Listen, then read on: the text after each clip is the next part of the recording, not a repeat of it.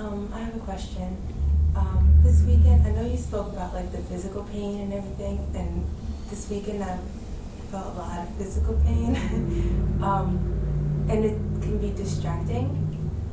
But uh, I guess my question is, if I just concentrate on the third chakra, will the pain go away? Because I just Should. find it distracting. It would, it will. But where's the pain? Um, sometimes in the third chakra. In here? Sometimes it's just uncomfortable. Like, Well, because because you're doing something, there's tightness there. You understand that pain is just your tightness. You know, and here you are trying to open, and there's resistance to opening. If you just relax and open, that pain is going to go away. But it's also a little bit in the throat and behind, like in between my shoulder blades. Same thing, dear. You got to open your heart. Um, That's what you hear to, to learn to do. You understand? I, I, I had that pain for years. It's all right. It'll go away. Soon as your heart just opens. So much, like this weekend. Huh? A lot this weekend. Well, there's been a lot of energy this weekend too, right? So you're really demands are being made on you more than ordinary demands this weekend to open the heart. Oh, and there's resistance.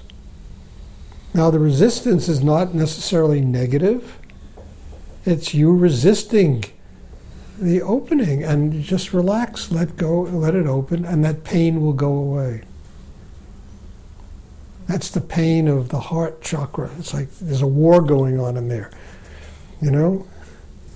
Laura wants to open, but it's saying no, no, no. And one day you just let go, and all of a sudden that pain goes away. Same thing here. It's not easy, but it's certainly worth the effort.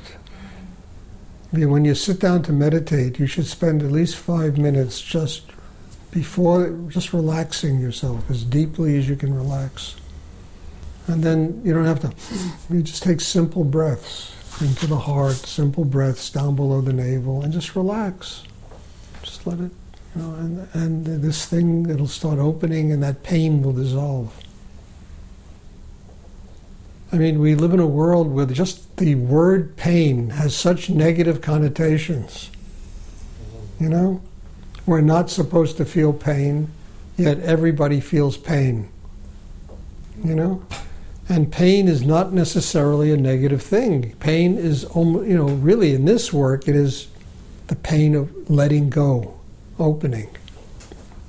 And that pain is often very healthy because it tells you there's something in you that really needs to open. And then you got yourself resisting.